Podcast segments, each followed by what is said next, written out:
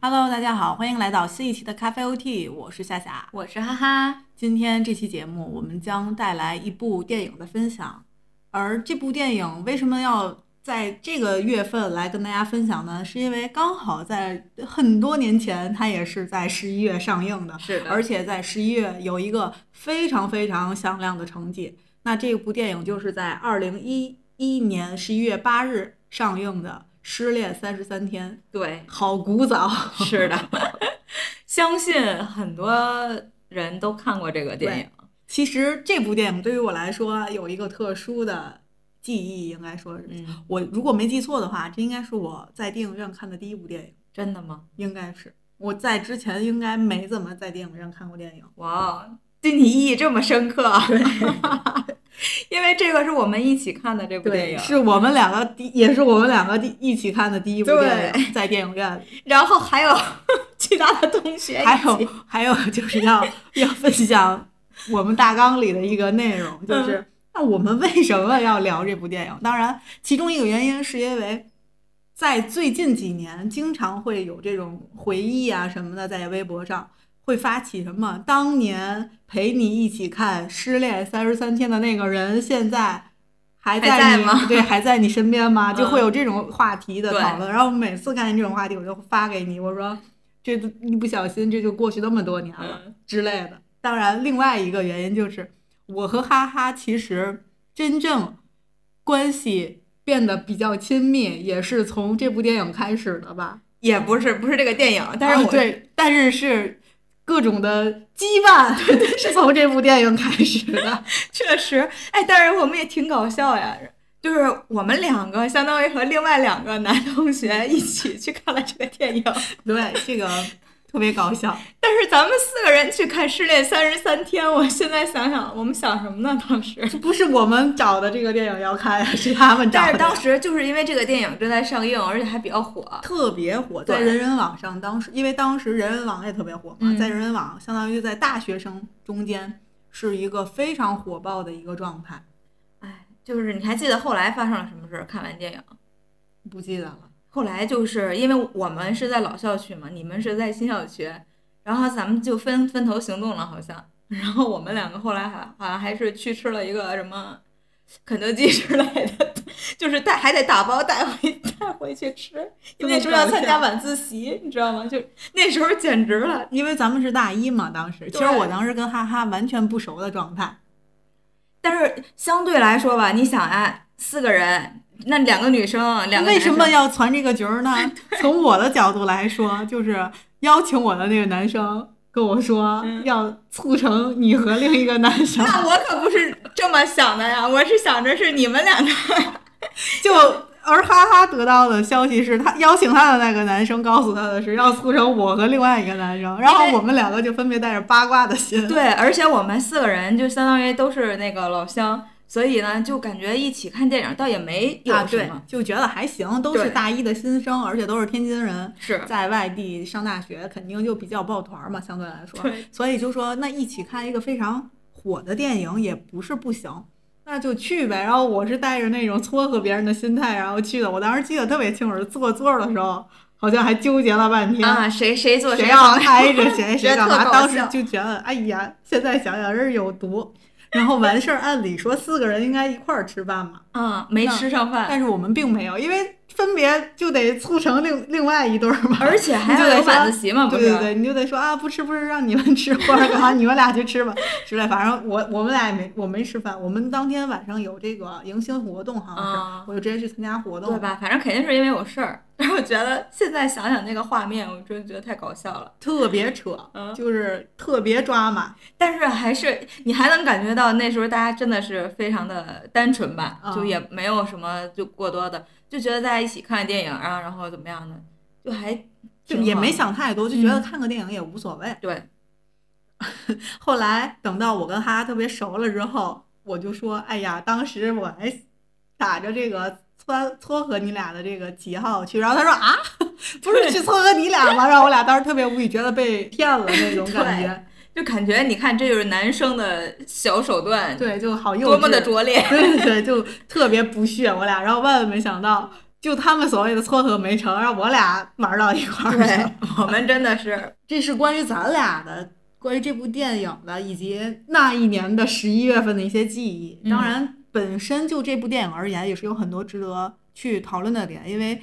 它其实是形成了一个现象级的一个情况，在嗯。当时，因为它的出现，形成了有一个档期哦叫光棍节档，哦，还有这个光棍节档或者叫双十一档。啊，如果没记错的话，其实，在当在之前一直是光棍节是作为十一月十一号的一个重要的一件事项，嗯。而且十一月十一号这个日子被纪念，也是因为在大学生中，嗯、可能是在南京大学还是在哪个学校，他们有一个宿舍流传出来，嗯。就是单身呀、光棍啊这些关于就是关于这个十一月十号、十一号写出来这种象征性的一个说法，然后在网上又流传，然后最最后就变成全国推广的一个光棍节，再后来才变成了所谓的购物节，取代了这个光棍节。而在遥远的十多年前，还有这个它真的只是光棍节，光棍节的时候呢，这部电影就是形成了一个非常好的成绩，而且营销手段特别的厉害。我嗯印象中，这是我觉得全面洗洗脑的一部电影，在网上有各种截图，嗯，然后有各种经典的话，还有各种争讨、争讨、吵讨论、对吵架，甚至是地域歧视，那就是从这个里面说的吧？很多的关，就是现在你还记得很多的截图的那个画面，然后大家在网上讨论，就我觉得尤其在大学生中就反响特别激烈。嗯，观影的人特别的多。现在可能跟一超起来三四十亿的票房比，那时候的票房可能不算是跟现在比不是特别高，但在当时是非常好的一个嗯成绩。它是它的票房是最终达到了三亿，然后但是它是一个非常小成本的一个电影，也算是让而且让当时出演这部电影的演员们都颇受好评，一度就是风靡整个的这个电影圈吧，尤其像白百合，嗯后来就演了很多很多的类似的电影。对，然后咱们就来，嗯，走进这个电影，先看看这个电影的导演和选角等主创人员的这个介绍。嗯，这导演啊很有意思，滕华涛。对，这名两字年也挺火的吧？这名字我呀听起来不熟，但我看了一下他的作品，哦，原来是他。嗯首先，他是一个特别有名的电视剧导演，他有非常多的成功的电视剧，当然他也有非常失败的电影的这个案例，代表作是吧？非常代表作。我先说他成功的，嗯像是咱们都比较清楚的《蜗居》嗯是他拍的，包括《裸婚时代》是他拍的，还有《新居》是他拍的。然后最近上映的这个虽然不是特别火，但也算是有小有这个名气的《好事成双》，你知道吗？我知道，就是那上映的个谁，张小斐和张嘉倪他们两个。没错，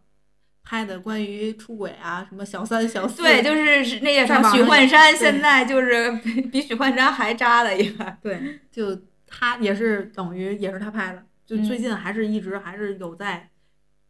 继续拍电视剧，但他电影成绩非常的糟糕，除了这部还不错的《失恋三十三天》以外，我要说一个电影，大家肯定就哇塞，原来是他，就是《上海堡垒》啊，这就是那个炸药弹那个，就 是特别差、特别差的电影，在豆瓣上评分二点九的这个成绩也是非常低了吧，可以说是。所以说这个导演就很有意思，他到底是厉害呢，还是不厉害呢？当然，我们也不是说《失恋三十三天》这部电影有多好，不过跟那个《上海堡垒》比，肯定是挺好完全不一样的。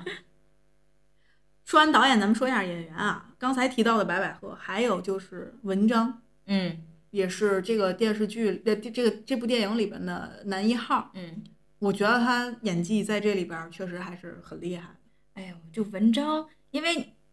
我了解他或者咱们知道他是看那个《奋斗》的时候嗯知道他的，所以你在那里面的形象和在这里面你有一个对比嘛，反差特别大对，你就还感觉哇哦，就是感觉很不一样包括他演过雪豹，你你知道吗？啊，知。道，就他这三个形象都完全不一样，而且我觉得都很演的都很好，完全看不出来哪个文章和那个陈思诚他们两个人就是让你感觉就是还有演技，但是其他方面就个人的生活方面，你可能你也不好评价吧，就是那种感受。我觉得文章可能，我个人觉得他比陈思诚的演技可能要好一些。嗯，你记得有一个《海洋天堂》，就是他啊，演那个、知道演那个自闭症，对，所以就每一个形象你都可以记住，而且完全就是不特别反差大。他还演他还演过那个少帅，就是里面好像还是他导演还是什么的，反正，对，就每一个形象你都觉得他确实演的特别好。嗯嗯，但是呢，就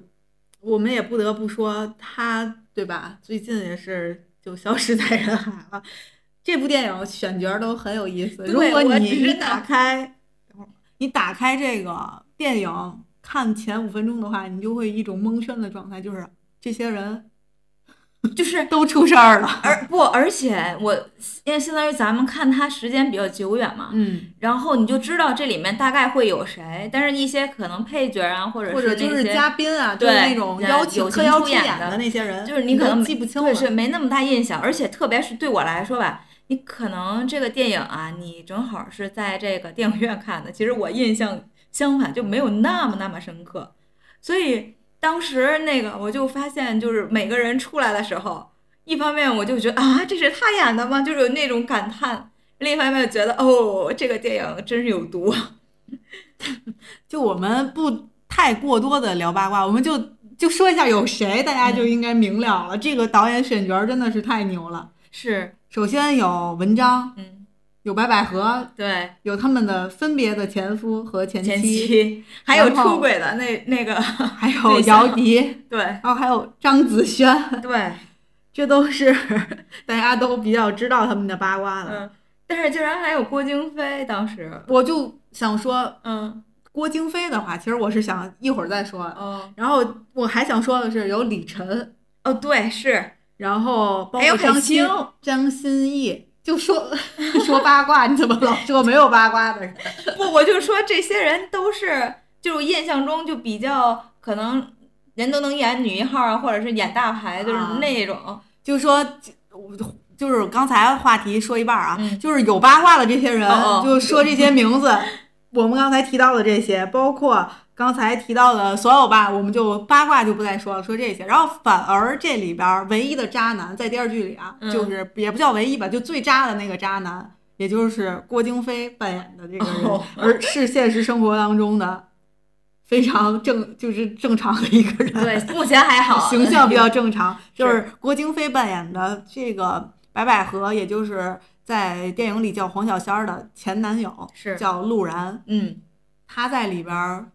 是一个非常不是特别正面的一个形象，相当于就是和她的白百合的女性朋友，然后闺蜜最好的朋友是，劈腿。也就是焦俊艳扮演的这个人，不过焦俊艳扮演的这个朋友的角色并没有太多的在电影当中出对，场，就可能算主要是。主要就是这个白百合的这个她的戏份会多一些嘛，嗯对对对就是作为主角，就是她自己内心的变化呀什么之类的。然后咱们再说说这个这个电影的人物设定。首先就是我都不记得这几个人的这个荧荧幕形象的名字了。其实一开始，但嗯黄小仙儿这个名字我一直记得。嗯，就王黄小贱、黄小仙儿嘛，王小贱、黄小仙儿这个我只记得黄小仙儿了。嗯黄小仙儿就是一个白领，在北京打拼的一个白领，然后是一个婚庆公司对一个婚庆公司的一个策划师，工作人员，包括王小贱男主角也是婚庆公司的一个嗯策划师。嗯。嗯，在这个电儿电影里边呢，然后其他的角色呢，包括还有这个舅舅，对，舅舅，舅舅在里面还是演的是一个类似于那种霸道总裁，但是也不太霸道，就是一个就觉得搞笑的点钻钻钻石男吧，算嗯。是一个比较有钱的一个形象。然后这张子萱扮演的就是一个，嗯，满口台湾腔的河南女士，对一个有点像是攀附富家男男人的那种一个不太正面的一个女性的形象，嗯。所以就是现在看就感觉和以前看的感受也完全不一样，看他这个形象。但是我记得当时就已经引引发讨论，就是因为他说的是河南话嘛，嗯然后大家就觉得这地域黑，就是怎么就把这样一个形象，就是说是设计成是人家河南人嘛什么啊，之类的。对对对对对，所以当时还那时候就说《地域黑》，我就感觉是从这个电影里走出来，就是大家在在这里面讨论的。呃，还有一些其他的角色，其实其他角色就没太讲具体他们的那个身份啊，或者说他们工作的一些。就还有一个我觉得可以提到的，就是关于黄小仙儿和王小贱的老板、嗯张嘉译饰演的这个人，也是比较有特点的，在这个电影里印象让人比较深刻的。嗯剩下的人物就随着咱们一会儿介绍电影就再去提到就可以了。好，然后咱们就讲一下这个电影的一个简单的一个描述，其实就是讲一个叫黄小仙儿的女生嗯失恋之后被劈腿之后，自己调整，包括通过朋友王小贱帮助的情况下，从这个失恋的阴影走出来。是就是其实他是有原著小说的，原著小说可能真的就是写了三十三天他发生的事儿。不过哦在电影里，我仔我这次看的时候仔细看了一下，他三十三天之后还有故事，嗯。所以也不是光说他就三十三天这件这这三这三十三天的事儿，嗯。只是讲他这一个一路走来，从完全走不出来到最后能够勇敢的嗯。去，算是接受新感情吧，我觉得在结尾应该就算是了，嗯。就算是接受了一段新感情的一个过程。对，那就相当于就是走出来，然后又走了进去。可能是。嗯但不过它的结尾算是比较开放式是。然后咱们再讲讲这个电影的一个创作手法，嗯我是觉得可以跟大家介绍一下，这个电影叫小妞电影，也是我第一次听说这个，在了解这个电影的时候，第一次了解这个创作手法，也是从国外引进到中国的。其实最开始，我其实可以给大家介绍一下这个小妞电影，也算是来一个冷知识，或者叫叫一个热知识吧。其实可能好多人都知道，只不过我确实也是第一次听说这个。然后小妞电影呢，是介于爱情片儿和喜剧片儿两大类型之间的一种亚类型。它通常是指以时尚年轻的都市女性为主角，以爱情为主线的时尚浪漫轻喜剧。然后早在好莱坞大制作时期呢，就开始流行这个小妞电影，多半是讲述女人在受到感情挫折后如何独立自强、赢得自信。它与传统的励志型的女性角色不太同，女性间的人际关系在小妞电影中发生了强烈的变化，然后提出了姐妹淘的概念。两个或多个女孩一起面对整个世界，男性成为彻底的陪衬对象。这类电影每出一部就会引起关注，它主要是赚得女性观众的泪珠子和钱袋子，因此它的另一个名字叫哭片儿。哦，这还是哭片儿。我第一回看时可哭了，第二回看时可没哭。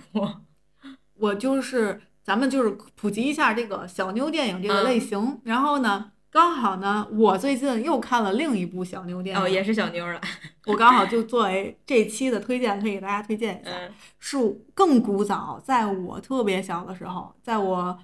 小学的时候，差不多我看过一个电影叫《新扎师妹哎呦，》，是我好久认远识认我觉得吴彦祖帅的最开始的时候，那是曾经。不过我最近又看，我觉得还是拍的还挺好的。它也是一部小妞电影，就是可以这么形容它吧。我觉得如果大家感兴趣，可以去怀旧一下。哇，我个我听都没听过。还不错，我挺喜欢看这种类型的电影。然后咱们就回到这个电影，其实这个电影说它是小妞电影在中国的最成功的一部，或者是它敲开了这个中国去拍拍这种类型片儿的一个大门，也不为过。因为嗯在之前可能没有它成功，在之后也没有它的这个影响力那么高，所以就想跟大家再聊聊这个东西。还有就想跟大家聊一下它的营销的方法。嗯就像刚才咱们已经提到过，其实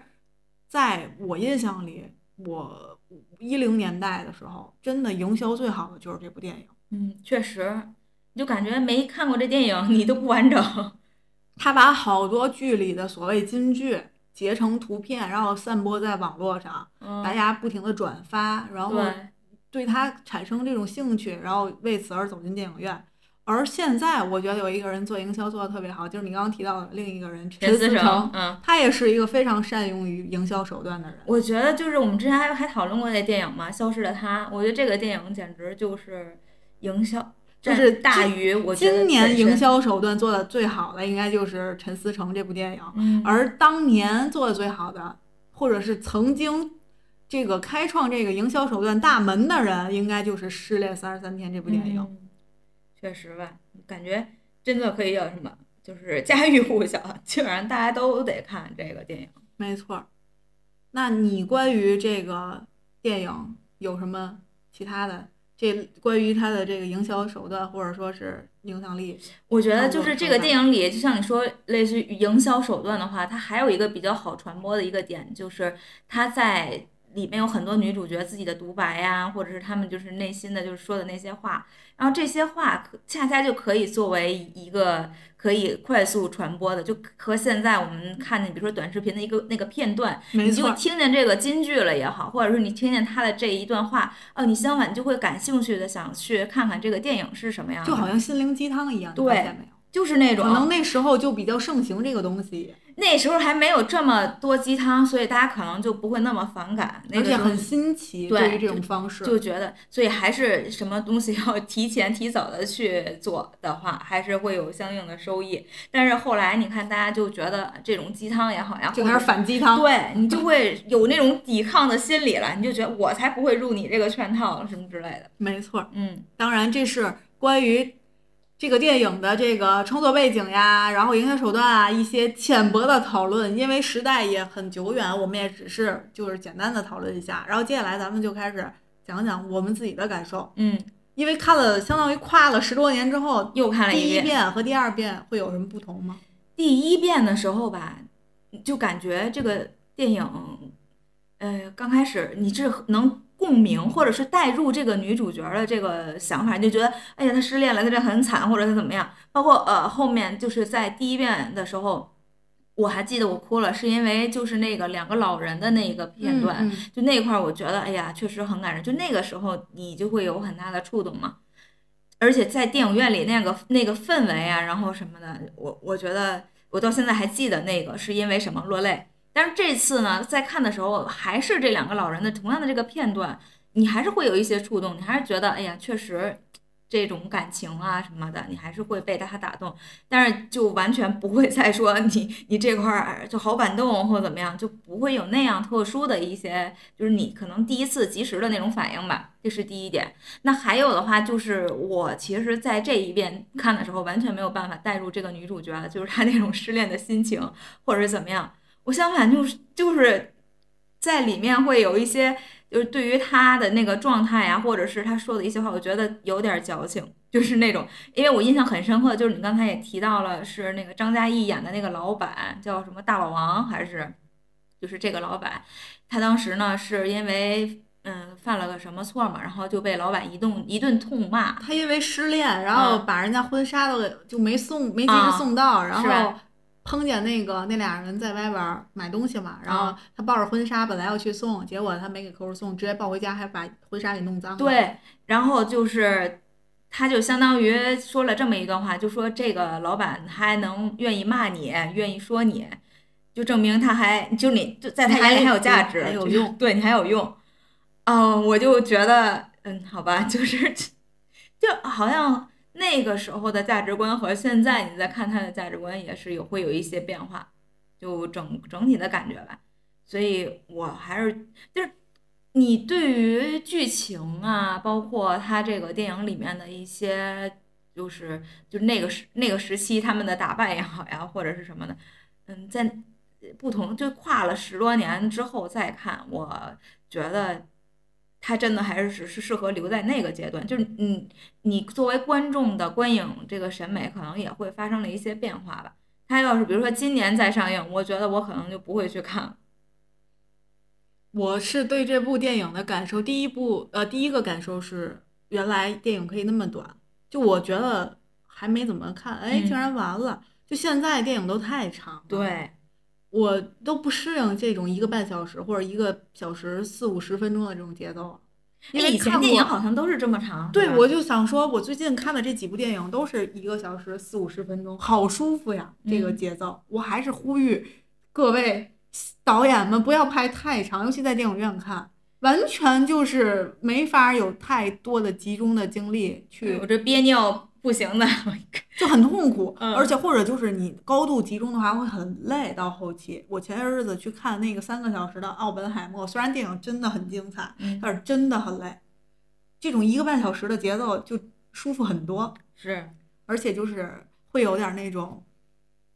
嗯，还没看完，哎，就还有点觉得，哎，意犹未尽。这虽然这电影其实现在我看我没觉得它有多好，但还有点那种哎，当然也也不一定是好事儿哈，就感觉没没没怎么说完怎么就没了，也可能是因为它是开放性结尾的原因，这是第一个感受。第二个感受是我第一次看的时候，我好像是带入女主角的那种情绪会比较多，然后很容易的就会生气、对，愤怒，真觉得那男的就是渣男那种，心里对，想。但是现在好像就不太会。我甚至在我们大纲里，应该你也能看见，我甚至都提出了陆然到底是不是渣男的这种疑问。嗯，甚至我有的时候觉得陆南有些地方，陆南路人，陆然做的还 还行，甚至，所以这就是你可能因为长大了吧？对可能就是完全，嗯，我觉得在以前也是，就比如说两个人一分手呀，或者甚至离婚呀什么的，就一定要找出来就是一个人的错，就是要某一方去承担这个责任。那你如果一个感情破裂也好，或者关系就是结束，应该不只是一个人的问题吧？我还想再跟大家分享的是，我第一次看的时候和现在看，我觉得时代的价值观也完全不一样。嗯，确实，就这电影，现在很多观点拿出来，可能会被很多人来批判，很多的他想表达的东西，对性别的一些表达，包括对价，就是对价值观的一些表达，对，对一些追求。当然，这些我在大纲里都应该会有涉及，所以我们一会儿展开说就可以了，就没有嗯必要现在再来说了。嗯，还有一点就是觉得，我第一次看的时候，我其实现在我都不太记得很多情节，我不太喜欢它这种结尾，哦，就这样的结尾，不是这样的结尾，是它这个结尾我不喜欢。嗯我还特意查查了一下，小说里其实王小贱是可能是个同性恋，哦，所以我觉得那样是是合理的。就是作为姐妹从帮他这个人设是安排下来是合理的。嗯我我以前看的时候，我可能还会为他俩最后可能会在一起而感到感动，嗯觉得祝福真好，这电影是这样。但我这回再看，我感觉这结局 what 在讲什么？为什么他俩忽然就在一起了？而他喜欢他哪里？他又喜欢他哪里？不不不，我觉得王小贱就是整个人物的塑造哈，那明显那就是一个姐妹啊，就是弄指甲什么的，然后是就是头饰。我觉得如果说就有一些男性就是爱美，这倒是能理解。不过我觉得是因为他没交代明白，就是他俩的爱情来的并不是很自然，就我觉得很莫名其妙，他俩为什么会在一起？就是他交代的那个留白是嗯让你觉得他俩在一起的，至少哎，对，我没感觉他俩有什么值得感情那么升温的地方。反正至少是这男的吧，就有点直球那意思，就跟他那个表表达了一下自己的感觉，然后这女的呢。想了一下，又没有拒绝，就好像也挺配合。那不就是大家想的、就是？但是小说的结尾，我我是搜了一下，嗯说的应该就是他俩是姐妹的啊，那种是好朋友了。对，那我觉得这是合理的。对所以我我对这个结局我是不太满意的。第二次看，然后第一次完全感受不一样。对，第一次就感觉，嗯，王小贱啊，就是太好了，这个人对他太好了。没想到就是这么娘的外表下有这么爷们儿的这个但我不得不还表扬一下文章的演技，嗯就他完全应该不是这种性格的人，嗯他能演成这样，我觉得还挺厉害，就不会觉得不和谐，或者你觉得他在演，你还是觉得很自然的。就是他可能对角色确实有一些自己的研究啊，或者是怎么样。嗯所以我觉得就看两遍的感受都觉得文章演的确实好，嗯，然后包括白百合的演技我也觉得还不错。虽然白百合大部分的角色可能很多时候都是这种形象，她可能选剧本喜欢选这种形象的，但是不得不说她演这类型的角色确实是有她自己独到的一个见解，所以就演出来还挺带入的。然后这是我这两次看的一些不同的一些感受，然后咱们就对这个电影简单的进行一个打分儿吧。嗯，我我感觉现在就是你真的是得站在现在的角度再去评这个电影的话，那确实我感觉可能我就给评个六分儿吧。就不是我想看的那种，就看完了意犹未尽呀。然后，因为咱们之前也看过一些，就是时间比较长一些的，甚至比如说像我们之前聊的那个《肖申克的救赎》呀，它那都好像是九几年的电影了。但是我当时看完了，再看几遍之后，你还是让我会觉得会非常的，就是个好电影，然后有构思，然后让我觉得很认可的很多地方。但是呢，像是我觉得这种就属于消费品吧，就是快快消品。所以就可能看了一两遍，就当时满足你的某些需求，就可能我看完了我就高兴，或者是看完了之后我就和我自己还能有点联系啊什么之类的就完了，所以就不适合反复反复观看。我是觉得，嗯，我给他评分的话，我第一遍的时候，我感觉我可能会给他打一个挺高的分儿，当时觉得还挺好看的。只要我觉得让我流眼泪，我就认同。所以我当时看了，就真的就是哭了。虽然吧，我本身也就挺爱哭，看什么电影都能给让人感动。但是我就觉得，你至少当下你会觉得还挺好的吧。当时我觉得我可能会给七分儿，但现在我可能只能给五分。嗯，因为我感觉首先结尾我已经说了，我感觉就这个结尾我不能接受，我觉得不合理。然后就是，嗯，他很多价值观我现在是不能理解的，但演技都很好，所以演技还是要。值得表扬一下。不过整个剧剧本的，我我其实很反感他那些鸡汤式的东西。现在对于我来说，就是那些独白，他那些独白实在是不像电影。嗯，在现在看来，所以你看，就是里面很多，就是其实他那些事儿呢，就是一天一天的，对吧？就是怎么样的？但是就是，哎呀，就这个线吧，我要会感觉其实还是有一些乱的。一会儿混混到了，就比如说到这个这这一对儿了，一会儿到那一对儿了。他虽然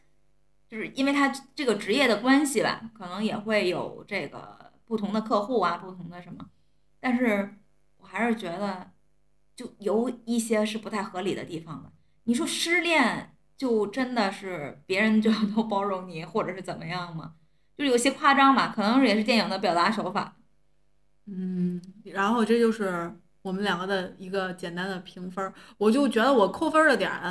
一个是在于刚才讲的那几点，还有就是我觉得，嗯，这个爹味儿也挺重的这个电影，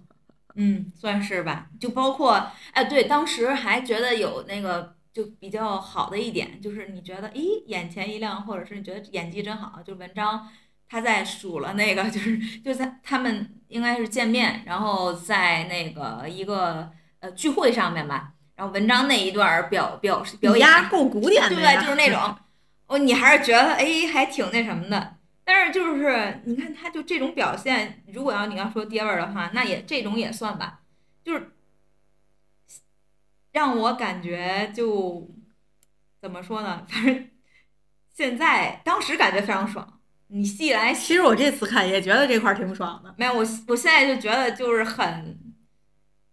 嗯嗯，反正我不太喜欢他这种。我觉得，我觉得这块儿我没有太反感，就是报仇就是要痛痛快报仇嘛。不过他最后怎么说呢？嗯，整体他阐就阐述的那些思想，就是包括他想表达的这些价值观，我是不太认可的很多。嗯，或者也许他是为了批判吧，我我我不知道怎么解释。我觉得可能是那个时候电影都没有想过这么些问题，就或者他根本就不是为了。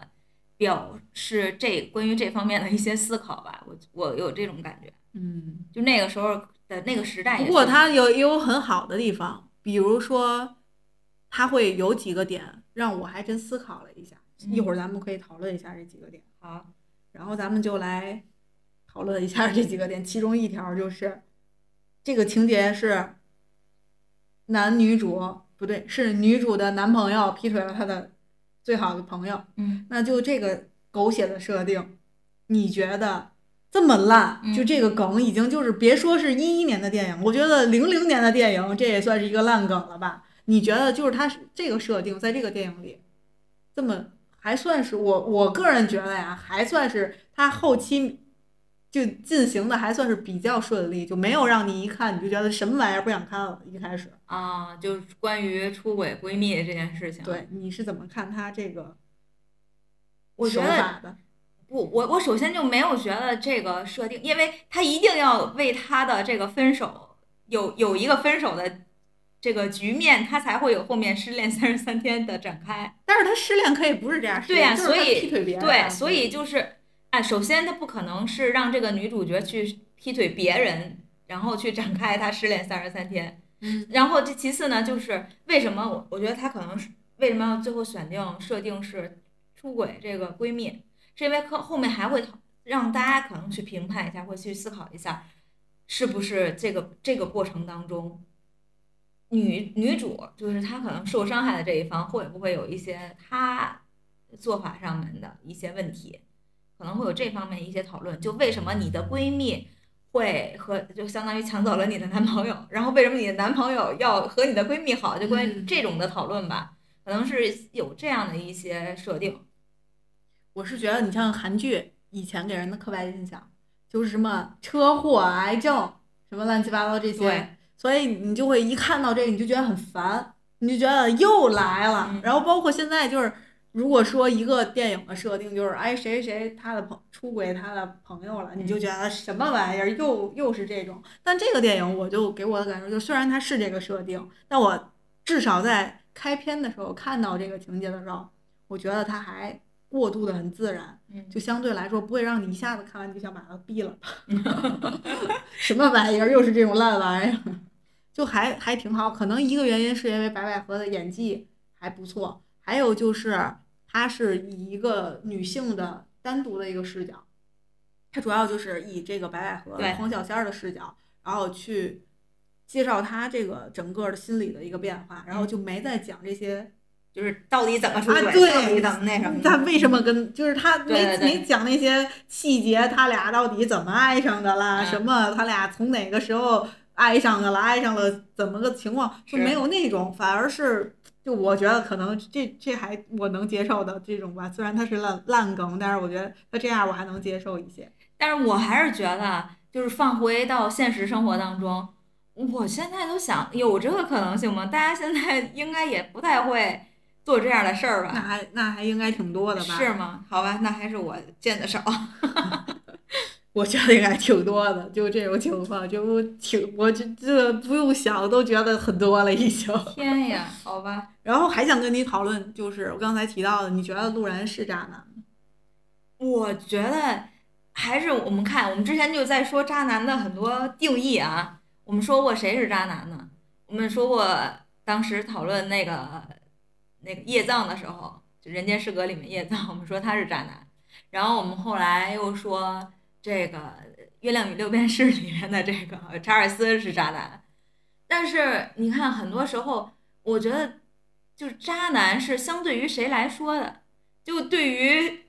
白百合就是这个，相当于对于你被劈腿的这一方来说吧，那他肯定是渣男的呀。但是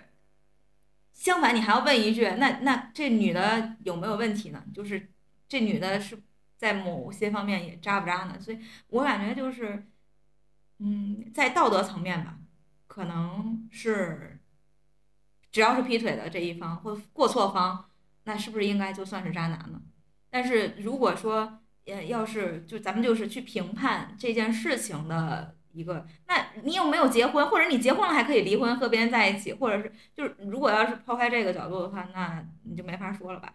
我觉得我第一次看的时候，我肯定觉得洛然就是渣男。然后这次看的时候，有几个细节，我还就有点儿同情他，对他还觉得他挺体面的，嗯就闹得那么难看了，在别人的婚礼上，然后王小贱就整个一个大反转，把他骂得狗血淋头，然后让他那么尴尬。但是他走的时候还是很体面的，就是还跟那个黄小仙儿打，就也不叫打招呼，就远远的就就关门的时候就那种示意了一下，嗯，我觉得还挺体面的。就这样的一个人，他可能也真的是有很多各中的原因才会最后选择其他人吧。我当时就心里会有这种一个想法。所以你看我我还是觉得在感情当中，你做出了其他选择啊，然后我觉得不是不可以，但还是要结你体就想说体面也好，怎么样也好，还是要结束和另外一个人的关系，然后你可以开始新的感嗯，情。没错，这倒是。对，要不然我我觉得就是渣不渣是什么的哈，那要不然怎么去评判这个人呢？你你也知道，这两个人呢，他俩继续在一起，可能就彼此伤害，也不会幸福。然后他俩那分开了，和另外一个人在一起，然后可能对于这个女生来说，她短暂的痛苦，但是长远的来说，她没准就是更幸福了。要不跟这人就还倒霉了呢。对所以就是我觉得还是要，嗯如果说我们要是非得定义渣男什么是渣男，那就是你不清不楚、不明不白的，然后没说清楚，然后让人家就是就是忽然受到伤害了。脚踩脚脚踩踩两只船，哎，这就个很渣。海王就是渣男，咱就是绝对其性。实其实确实就是你可以觉得没有感情了，可以分手嘛，你可以离婚嘛，对吧？但是你不要吃着碗里的对，既这又那，然后那种确实是对，不管是男生也好，女生也好，那都是会伤害到别人。对，这是咱们就讨论陆陆然这个人嘛，就其实我觉得我为什么说我长大了，就是如果小的时候那肯定就是批判一整个批嗯。判，但现在你会觉得你会全面的看一下这个人，当然他还是有他的错的地方，嗯。不过你会也能看见他其实还是有善的一面，而且我发现我们长大以后更能够置身事外，嗯，就是你不会再去带入那个女主角，她在失恋的时候，你就想着是你自己在那儿失恋呢，所以那个时候她的一些情绪，你就马上就变成你自己的一些这个心情了。所以她失恋，你也跟着难过，然后她被劈腿了，你就觉得这个男的简直就渣到不行了。然后那个就像像是王小贱就在那个那儿说那么一些话的时候，你就觉得这真的是就是好好哥们的代表，就是就是好姐妹，就是你就会觉得这就是你的需求，你的需要。但是可能长大了之后呢，你面对这样的情况，你更多的是觉得这件事情还是就这件事情本身，你可能做一个评判，这个人他错的他的过错在哪里？那你作为另一方，你的错误在哪里？你更多的是把自己摆出来，你不是那个他们两个人当中的任何一方了。然后还想跟你讨论一个话题，就是如果说，如果说面对一个失败的感情，也就是其实是因为看这个电影嗯，产生的这个问题，那你面对失败的感情是应该反省还是应该责怪？这就是我看这个电影当时反就是反你的自己的这个感受，个马上就弹出来这个，因为嗯。当时这个黄小仙儿，他就一味的去责备别人，嗯。一开始疯狂的都是别人的错，嗯，然后后来他又开始一点儿点儿的，就是刻画这个女性的成长嘛，嗯，他开始反反反思自己是不是哪里也有问题，，对，然后好像就也没那么责怪人家，然后就开始去找人家和好，然后哦追车，就是其实他嗯那是他自己释然的一个过程吧，可对能，然后挨了一巴掌，嗯虽然当时看这一块儿的时候，我都啊。什么东西？什么东西？这个剧情在表达什么？就在干嘛？我觉得可能作为女生，我更能能理解或者更能体会这种状态吧，就是因为咱们这就是不公平的地方，你可能没有作为男生，所以你不知道，比如说一个男的面对分手也好，哪怕是他也是被他被女生劈腿了，那他会怎么样去想？可能我的感受，男生会也不会说那个觉得自己有问题。就像我们之前讨论过什么，比如说有一些不信男，他甚至会觉得那就是你配不上我之类的吧。但是就是作为女生，真的会容易，就是可能如果说像他一味的去责怪别人，是在最开始的时候，那是他因为在失恋的最开最最开始是那种应激反应吧，嗯。就他甚至我觉得也不算应激反应，就是嗯。他本、本来的那个他，就最开始的那个他，就是、嗯。你看，就是在在那个电影里刻那个关系里画对的对，电影里刻画的就是他很刻薄，嗯，他很强势，对，他很计较很多东西，他要占到上风，所以他一直在输出，疯狂的攻击别人，嗯。就那种感觉。对，就其实还是在那段关系里面的那个，就是走到结尾了之后的样子，那那就是他最开始那个对而在这个失恋的过程当中，你不能一直这样输出你的情绪，因为也没人理你了。对一是没人理你，二是就是你的生活还要继续，所以你你面对的那些反馈会让你觉得你不得不去想想是不是你自己有问题了。所以他这他这个时候可能会有一些思考，有一些反思。所以我，我，但我还是秉持一种观点，就是如果，嗯，你们两个人的关系就是结束了，以各种各样的方式吧。但首先，嗯，你自己，我觉得任何人都会难过吧，就是一一个关系的结束，不管是和谁，是不是？但是还是要想想自己在这个关系当中是一个，就是你，因为你自己知道你可能付出了多少，然后你自己的就呃自己的什么样的一个状态吧。我觉得是自己做一个，他都不是说去自己责怪自己还是干嘛的，但是还是要理去想一想，回回顾回过去看一看你的这段关系。如果有可能的话，那可能就是体面的离开，或者是怎么样。那没有可能的话，那就一拍两散，就是大家各自走好吧。反正我觉得，但是有一点，我最近的一个反思吧。因为我觉得我们就是有时候是习惯于自我反思，是不是我有什么问题啊，或者怎么样？这这是挺好的一点，是因为你这样是能快速的发现，你还可能就到不了那个坏的结果出现的时候，你就已经发现有问题了，你可以快速去去调整呀，或者去干嘛的。这个是对于关一段关系是我觉得是挺好的一点。但是如果说，你要是过度的，就是任何事情都怕过度。你过度的去，比如说依赖别人，你过度的去责责怪别人，那你过度的去反思自己，那对自己其实都不是很好。所以就是我最近的一个想法，就是不要一直在反思自己。那有可能就像你说，有可能就是别人的错儿。嗯，所以这个，但是这个自己的度要是自己去拿捏的，每个人的状况都不一样呀。我其实看这电影有一段感受特别不好，就是我在想，为什么只有女生一个人在反思？嗯。就是这个电影里一直都是，那当然开始女生很攻击嘛，那后来也是女生一个人在反思，那做错的那个人，当然女生有做错部分，但是最做错的那个人肯定是他们，但是也没有讲他，当然可能人家就是女性视角拍这电影嘛，可是我会很不舒服，就是他还挨了一巴掌，嗯啊，他还凭什么？就我就觉得渣，就也叫渣男吧，渣男他走了坐车，然后女的在这儿。反思自己，不断的 PUA 自己，然后让自己很痛苦。我我觉得这电影这一块我看的很不舒服。当然，如果最后没有王小贱去弄他这一下，我觉得更生气。对，就他就就完了，就幸福快乐了。而且你发现了吗？就是你你这种悲惨的剧，就是女主形象，一定得找一个不是英雄也好，那也得是闺蜜来拯救她，就是帮她替她出头，替她去解。出气解决一些什么问题？那现实生活有可能真的不是那样啊！那你有可能就没有那样的闺蜜，就没有那样的英雄出现。那为什么女生就不能靠自己的力量去反击回去也好，或者自己给自己出个气？我就是想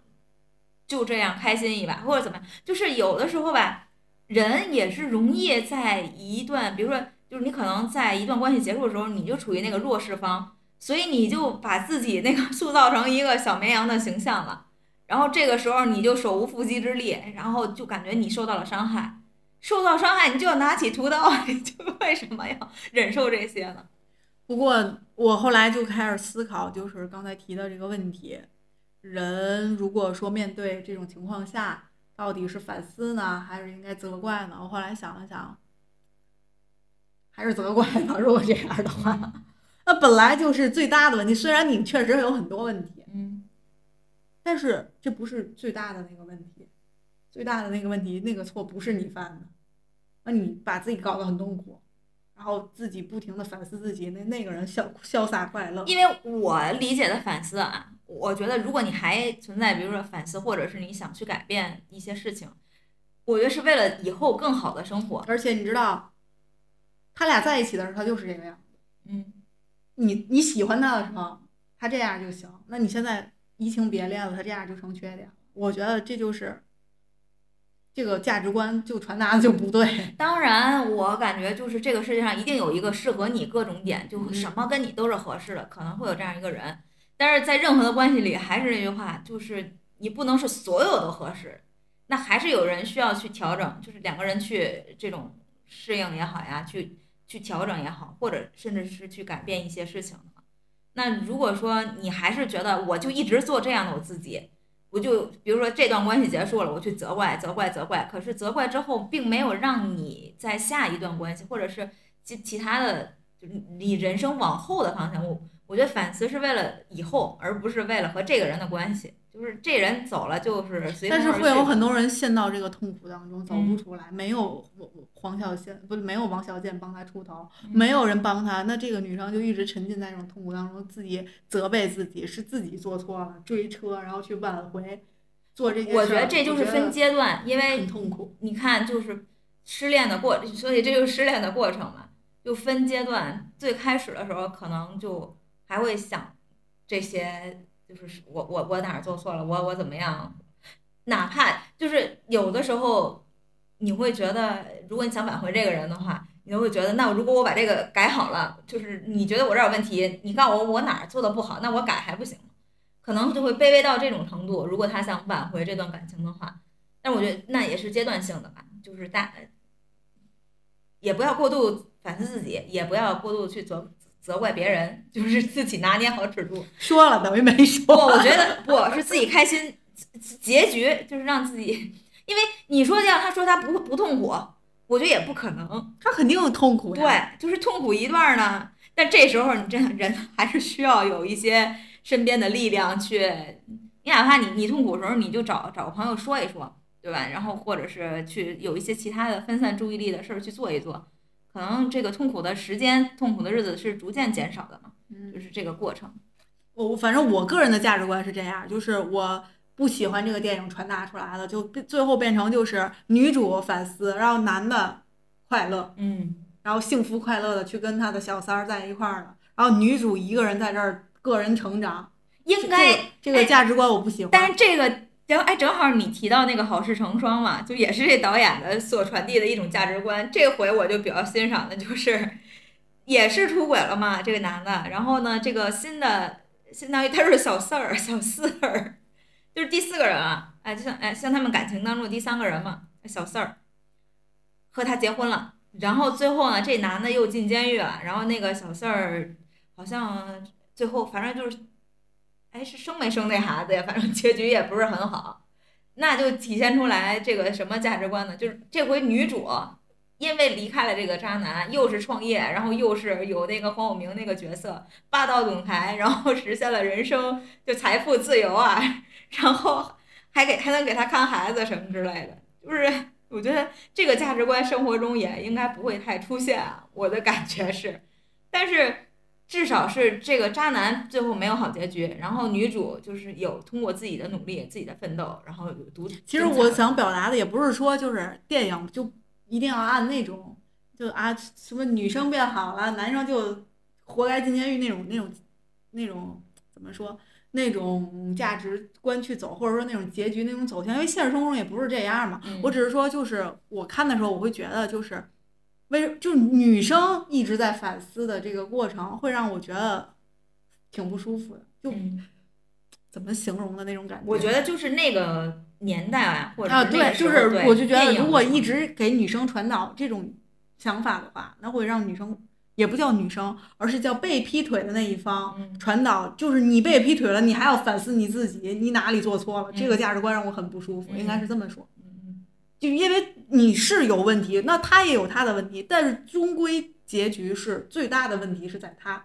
对于这件事情来说，那是最严重在他，然后还传达的就是你还要反思他为什么劈腿，是因为你做错了。哦，这个价值观我不喜欢，就这么说吧，是这嗯这个总结下来是这个原因。就刚才从一开始我就提了他价值观会让我觉得不舒服的地方，就是在这个，就就让我最难受的这一个点。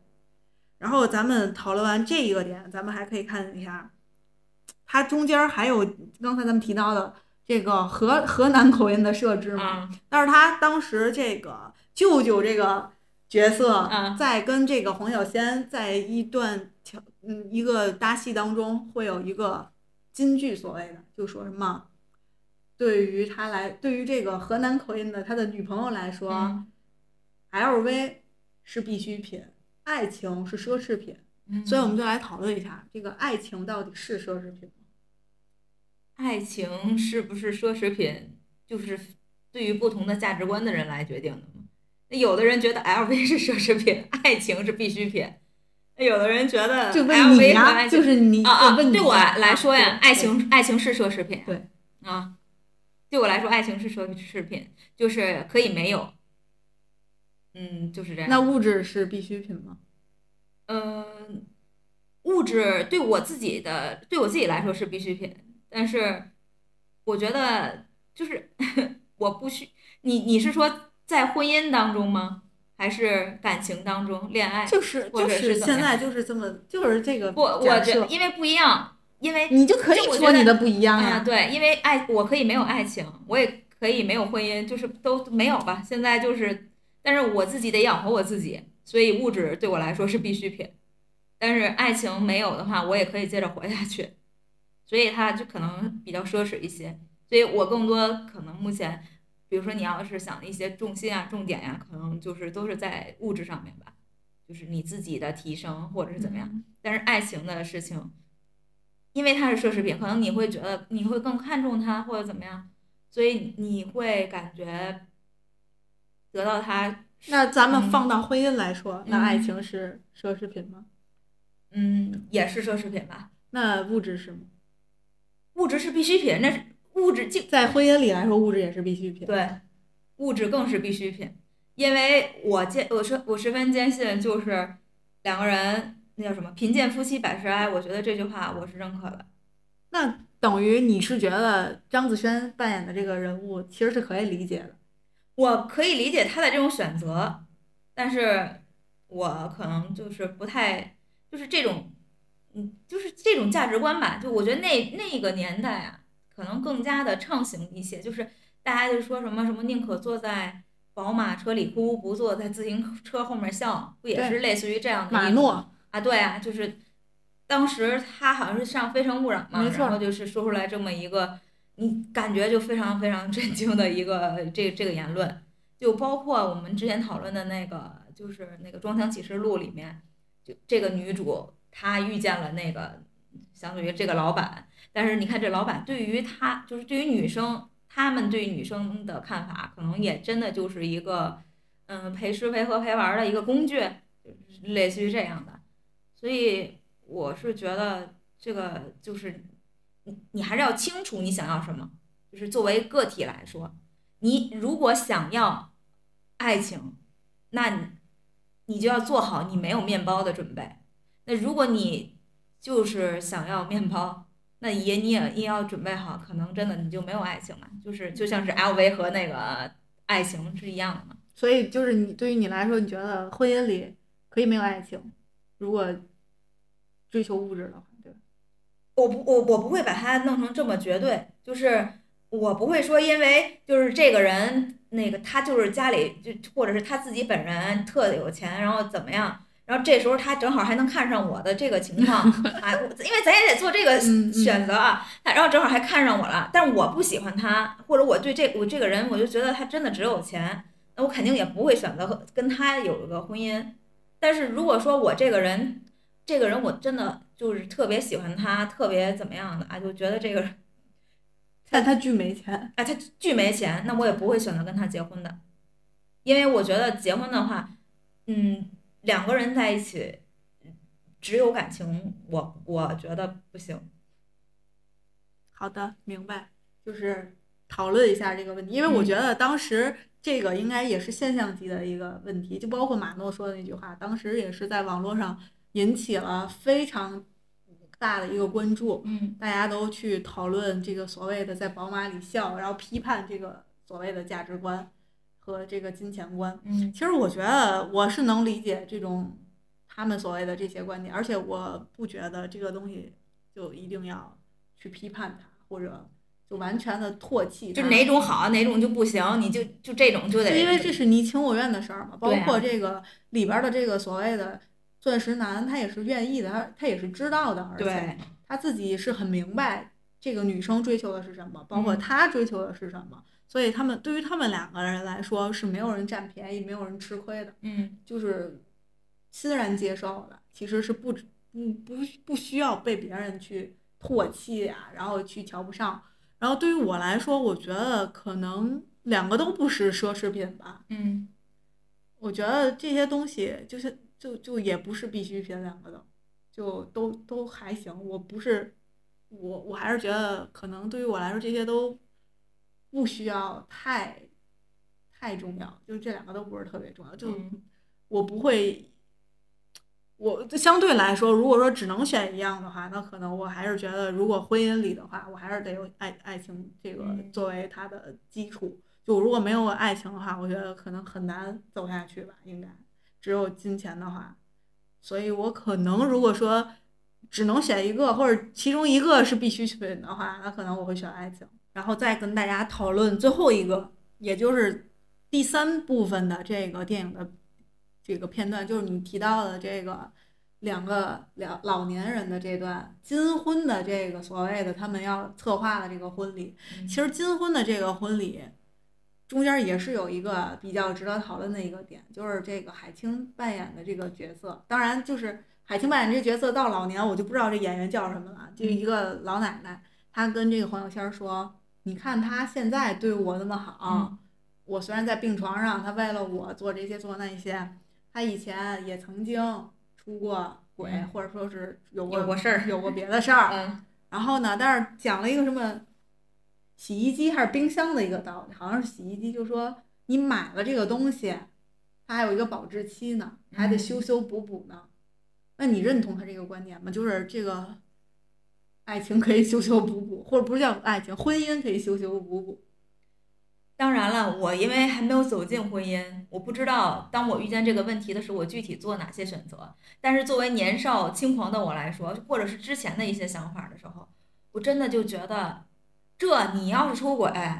那我首先第一点，我坚决就不会再跟你过了。我就是就是那种就是，我就各种的觉得嫌弃，我就觉得，那你既然选择了出轨了，那我为什么还要再跟你这样过下去呢？这是第一点。然后还有一点就是，我会觉得，嗯，我根本就不会说，就比如说我一旦决定了，比如说离婚也好，分手也好，我不会再跟这人再就是那种复合这种片段，不管是分手复合还是复婚，我就觉得我那时候就说这么几个字，我说好马不吃回头草，我干什么非得要在一棵树上吊死呢？那那为什么非得是你呢？但是我现在呢，就是觉得好像没有那么绝对了。就以前很多事情就非黑即白的，就我不这样，那我就那样，或者是我不怎么样就就不怎么样，就真的是这样的一个状态。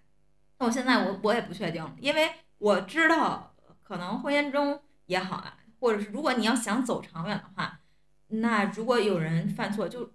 就是还是我不知道我现在的接受底线在哪。就比如说举个例子，那我可能听说他有一些事情，但我没有实质的证据，我要怀疑他吗？我要不要选择相信他？就是这样的这一些，嗯，那你说如果人家是被冤枉的呢？那你要去调查的过程中，你就明显不相信他了呀，那你的感情就已经出现裂痕了呀。那你这个时候你你怎么选择？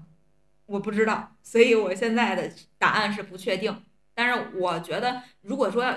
走很很长远很长远，